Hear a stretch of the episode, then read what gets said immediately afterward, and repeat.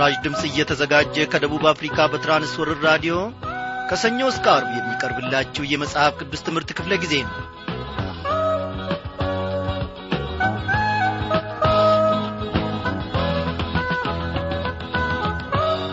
ሰላም ጤና ይስጥልኝ በጌታ። የተወደዳችሁ ክብራን አድማጮች እንደምን አመሻችሁ እግዚአብሔር አምላካችን ያለፉትን ቀናት ሁሉ እየመገበንና ከማዕዱም ደግሞ እያቋደሰን እያስተማረን እየገሰጸን እየመከረን እየቈነጠጠን ታላቅ የመንግሥተ ሰማያት ምስጢሩንም እየገለጠልንና እያስታወቀን ለዚህች ለተወደደች መጨረሻ ሳምንት ደርሰናል።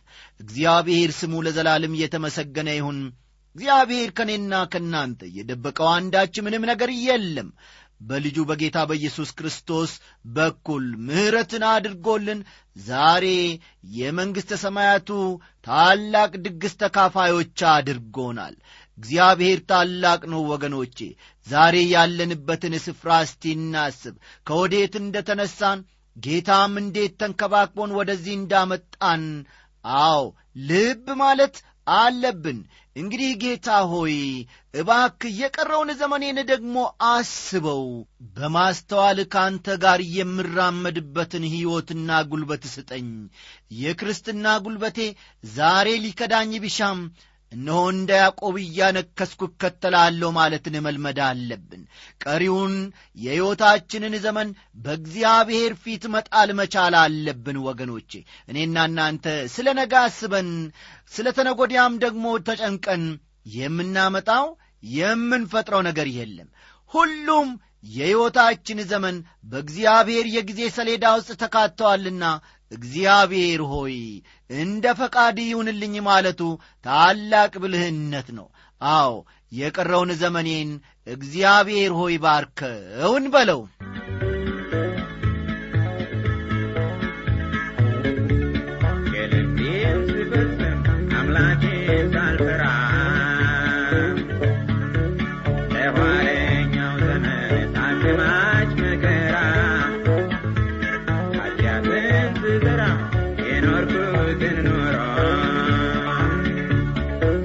ጸጋ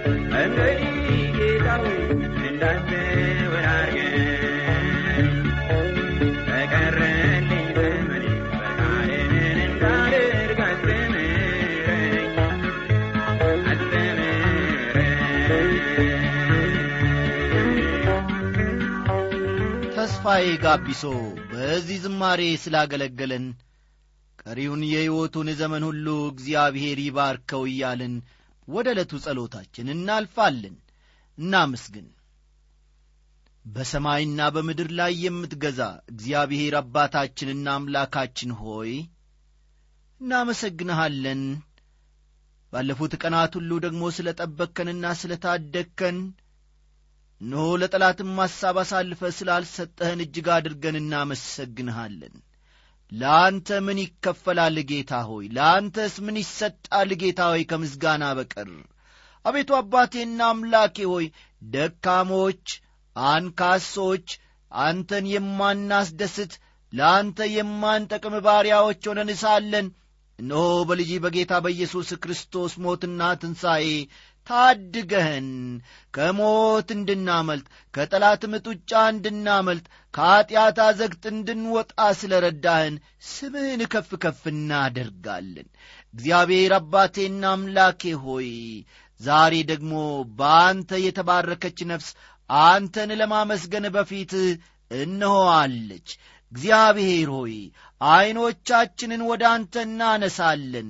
እነሆ የባሪያዎች ዐይኖች ወደ ጌታቸው እጅ እንደሆኑ የባሪያይቱም ዐይን ወደ እመቤቷ እጅ እንደሆነ እንዲሁ እስኪምረን ድረስ ዐይናችን ወደ አምላካችን ወደ እግዚአብሔር ነው ዳዊት እንዳለው የእኛም ዐይኖች ዛሬ አንተን ተስፋ ያደርጋሉ የእኛም ልብ አንተን ተስፋ ያደርጋል። እግዚአብሔር አባቴና አምላኬ ሆይ በቀረው የሕይወታችን ዘመን እያንዳንዱን እርምጃችንን ጌታዬ ሆይ እንድታስተካክል በመንገድህም ላይ መራመድ እንድንችል ቅን የሆነችውን የአንተን መንገድ መከተል እንድንችል ዛሬ አዲስን ልብ እንድትፈጥርልን እንለምንሃለን። አዲስን ሕይወት እንድትሰጠን እንለምንሃለን። አሮጌው ነገሮቻችንን ሁሉ አስወግደን በጌታ በኢየሱስ ክርስቶስ ታምነን መቆም እንድንችል መንፈሳዊ ዐይኖቻችንን በዚህ ሰዓት እንድታበራ እኔ ባሪያ ከዚህ ሆኜ ጸልያለሁ አቤቱ ጌታዬና አምላኬ ሆይ ታላላቆችን ታናናሾችን እንድትመለከት እግዚአብሔር ሆይ ታምኜ በዚህን ጊዜ ወደ አንተ ጸልያለሁ። የእያንዳንዱን ሸክም የእያንዳንዱን የልብ ብሶት ባላውቅም እግዚአብሔር አባቴና አምላኬ አንተ ደርሰ ግን እያንዳንዱን ትጐበኛለ በዚህ በራዲዮ ሞገድ አማካኝነት ለብቻው የተቀመጠውን ለብቻዋም ሆና የምትተክዘውን የምታስበውን እነሆ እግዚአብሔር አባቴ ሆይ ምን ሆናለሁ? ምን አደርጋለሁ? የምትለውን ስለ ነገ የምትጨነቀውን የምትደምረውንና የምትቀንሰውን ነፍስ የታላላቆችን የአባቶችን የእናቶችን የታናናሾችንም ሕይወት እንድትመለከት በዚህን ጊዜ እግዚአብሔር ሆይ ወደ አንተ ታምኜ ጸልያለሁ አቤቱ አባቴና አምላኬ ሆይ ያንተ ፈቃድ በሕይወታቸው እስኪፈጸም ድረስ እነሆ እግዚአብሔር አምላኬ ሆይ ያዕቆብን የታገስክ አምላክ እንድትታገሳቸው እያንዳንዳችን እስከ መጨረሻው ድረስ እስክትሸከመን ድረስ በፊትህ እንወድቃለንና ጌታ ሆይ ከጸባወት ሆነ አድምጠን። ጸሎታችን በዚህች ጊዜ መቅደስህን ጥሳ ትግባ። አቤቱ አምላኬው በፊትህም የከበረች ትሁን። ስለ ሰማህን ክብር ለስም ይሁን። የምንማረውን ትምህርታችንን ደግሞ ባርክልን። ፍሬ አፍርተን ጌታዬና አምላኬ ሆይ ሰላሳና ስልሳ መቶም ፍሬ አፍርተን ለሌሎች የምንተርፍ ባሪያዎች አድርገን። ለጠላት ሐሳብ አሳልፈ ስላልሰጠህን ክብር ለስሜ ይሁን ጌታ ሆይ ይህንን ሁሉ ታደርጋለህና እጅግ እንወድሃለን። በመድኃኒታችን በጌታችን በኢየሱስ ክርስቶስ ስም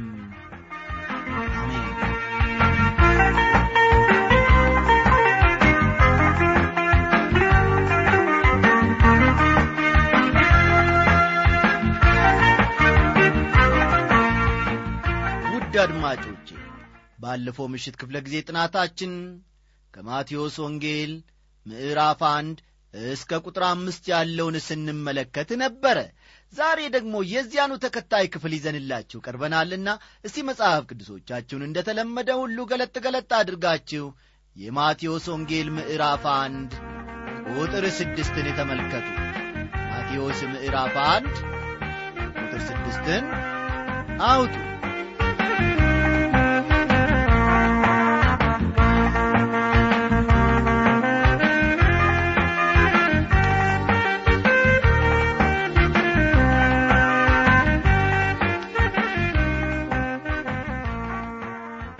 ሦስተኛዋ ሴት ደግሞ ሩት ትባላለች። በማቴዎስ ምዕራፍ አንድ ቁጥር አምስት ተጠቅሳ እናገኛታለን። ይህቺ ሴት በባሕሪዋ በጣም የምትወደድና ምንም ስህተት የማይገኝባት ናት።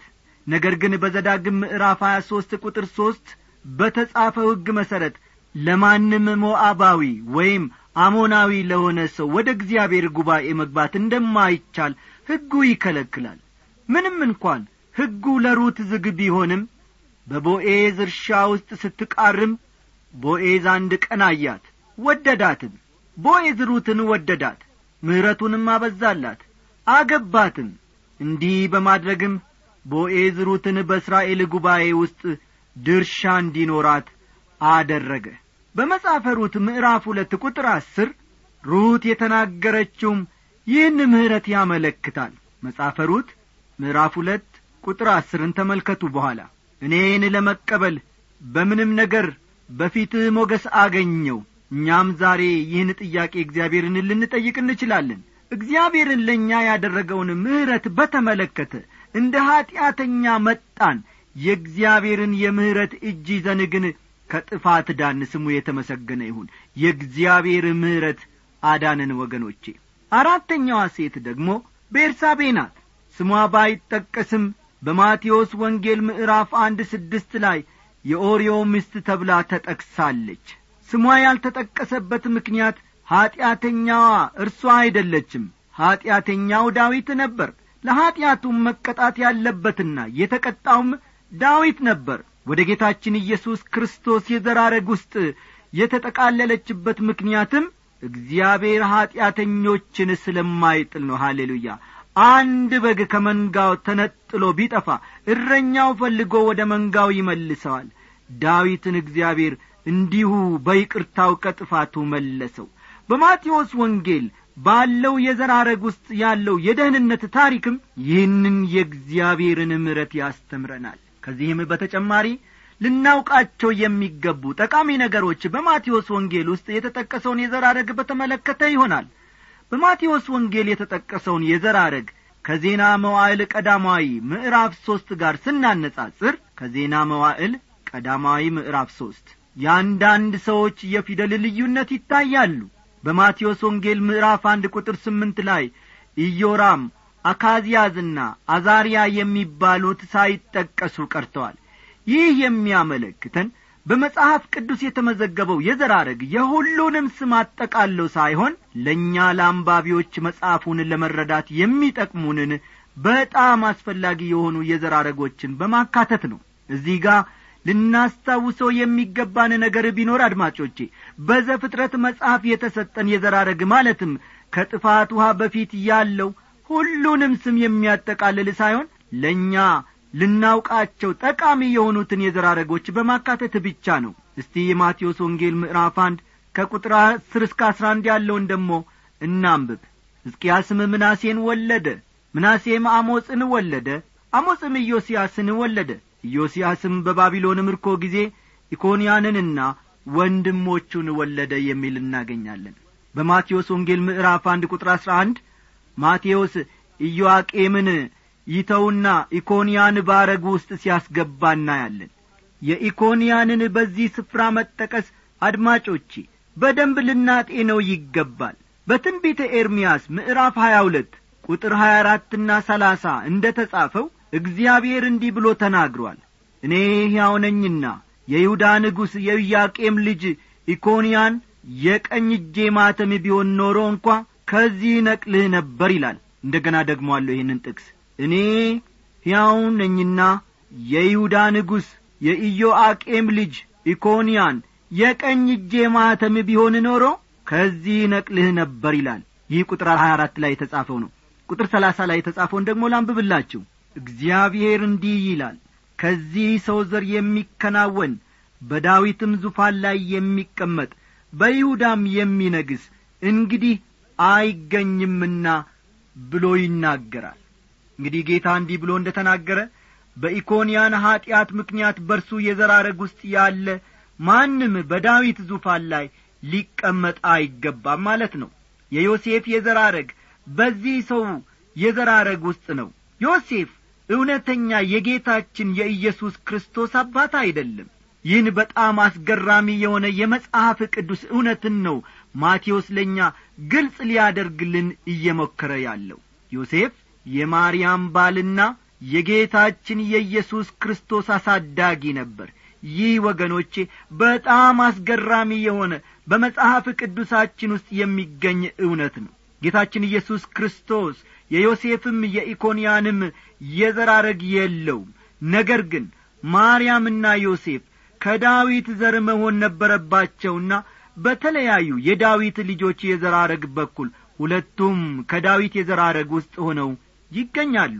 ማርያም በዳዊት ልጅ በናታን በኩል ከዳዊት የዘር ግንድ ስትሆን ዮሴፍ ደግሞ በዳዊት ልጅ በንጉሡ ሰለሞን የዘራረግ ውስጥ ይገኛል። ይህንን ልብ በሉ። ዮሴፍና ማርያም ከዳዊት ወገን ስለ ነበሩ በአውግስጦስ ቄሳር ትእዛዝ መሠረት እያንዳንዱ ሰው ይመዘገብ ዘንድ በታዘዘ ጊዜ እነርሱም ሊመዘገቡ ወደ ቤቴልሔም የሄዱት ትእዛዙ ስለሚመለከታቸው ነበር። ይህንን የላይኛውን ነጥብ እንደ ገና መልሼ ያነብላችኋለሁ ምናልባት ጠቃሚ ሆነው ታገኙታላችሁ ብዬ ነው። ጌታችን ኢየሱስ ክርስቶስ የዮሴፍም የኢኮንያንም የዘራረግ የለው ነገር ግን ማርያምና ዮሴፍ ከዳዊት ዘር መሆን ነበረባቸውና በተለያዩ የዳዊት ልጆች የዘራረግ በኩል ሁለቱም ከዳዊት የዘራረግ ውስጥ ሆነው ይገኛሉን ያልኩት ቅድም። ማርያም በዳዊት ልጅ በናታን በኩል ከዳዊት የዘር ግንድ ስትሆን ይህንንም ልድገምላችሁ። ማርያም በዳዊት ልጅ በናታን በኩል ከዳዊት የዘር ግንድ ስትሆን ዮሴፍ ደግሞ በዳዊት ልጅ በንጉሡ ሰለሞን የዘራረግ ውስጥ ይገኛል ማለት ነው። ስለዚህ ዮሴፍና ማርያም ከዳዊት ወገን ስለ ነበሩ ወይም ሆነው ስለ ተገኙ በአውግስጦስ ቄሳር ትእዛዝ መሠረት እያንዳንዱ ሰው ይመዘገብ ዘንድ በታዘዘ ጊዜ እነርሱም ሊመዘገቡ ወደ ቤተልሔም የሄዱት ትእዛዙ ስለሚመለከታቸው ነበር። በማቴዎስ ወንጌል የተጻፈው የዘራረግ በጣም አስፈላጊና ሊጠና ሊነበብና በደንብ ጠንቅቀን ልናውቃቸው ይገባል። ውድ አድማጮች እንግዲህ እነዚህ የትውልድ አረጎች ለጥናታችን የቱን ያህል አስፈላጊና ጠቃሚ እንደሆኑ መረዳት ትችላላችሁ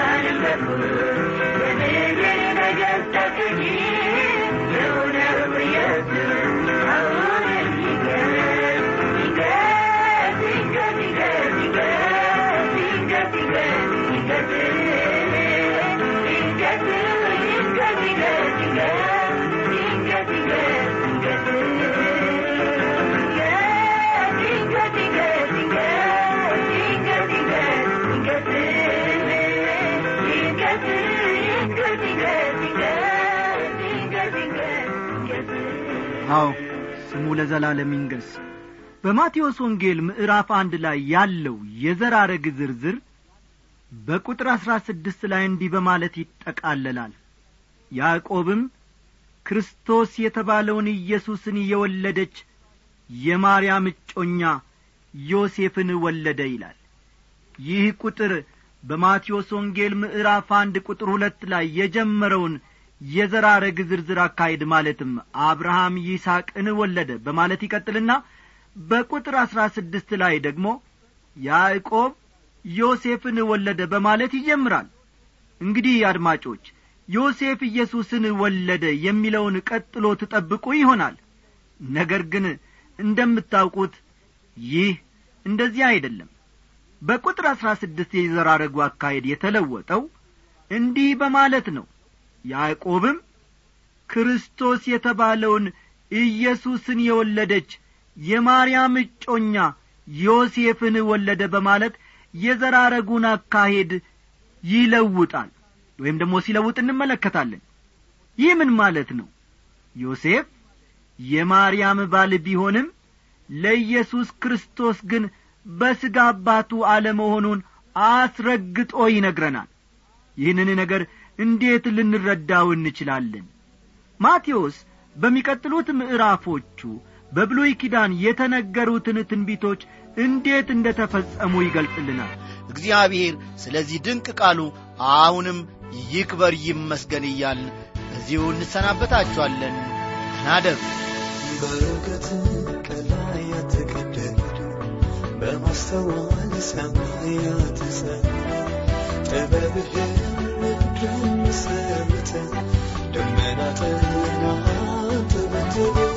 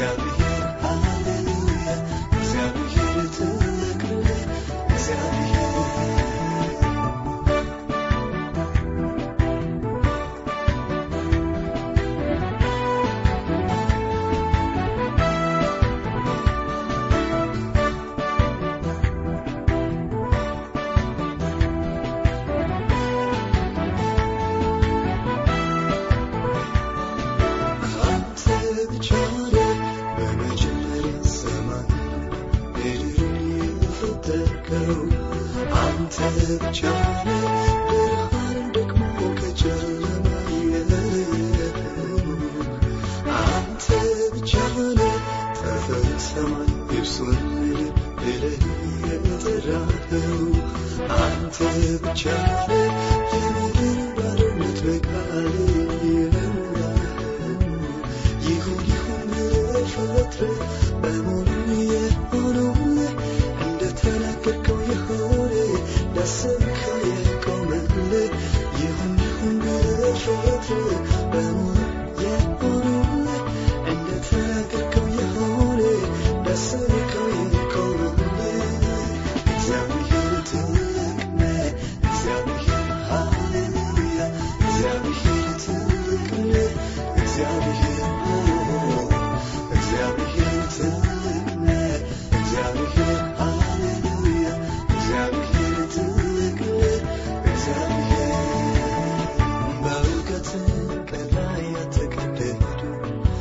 አስተዋል ስላያትዝን ጥበብህም ምክርን ሰብትን ልመናትን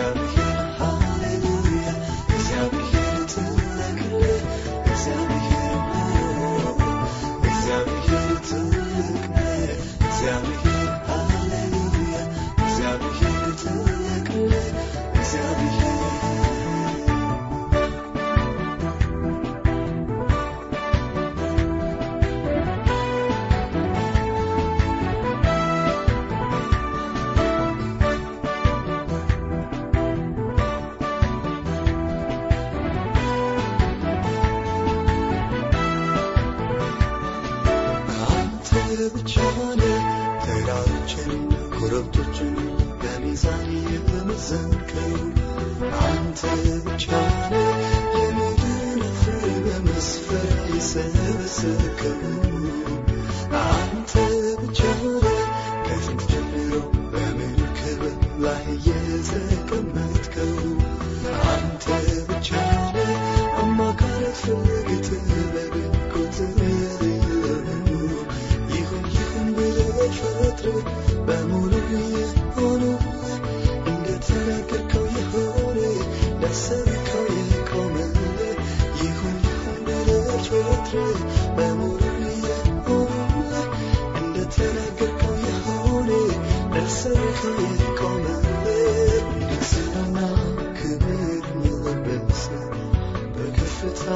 that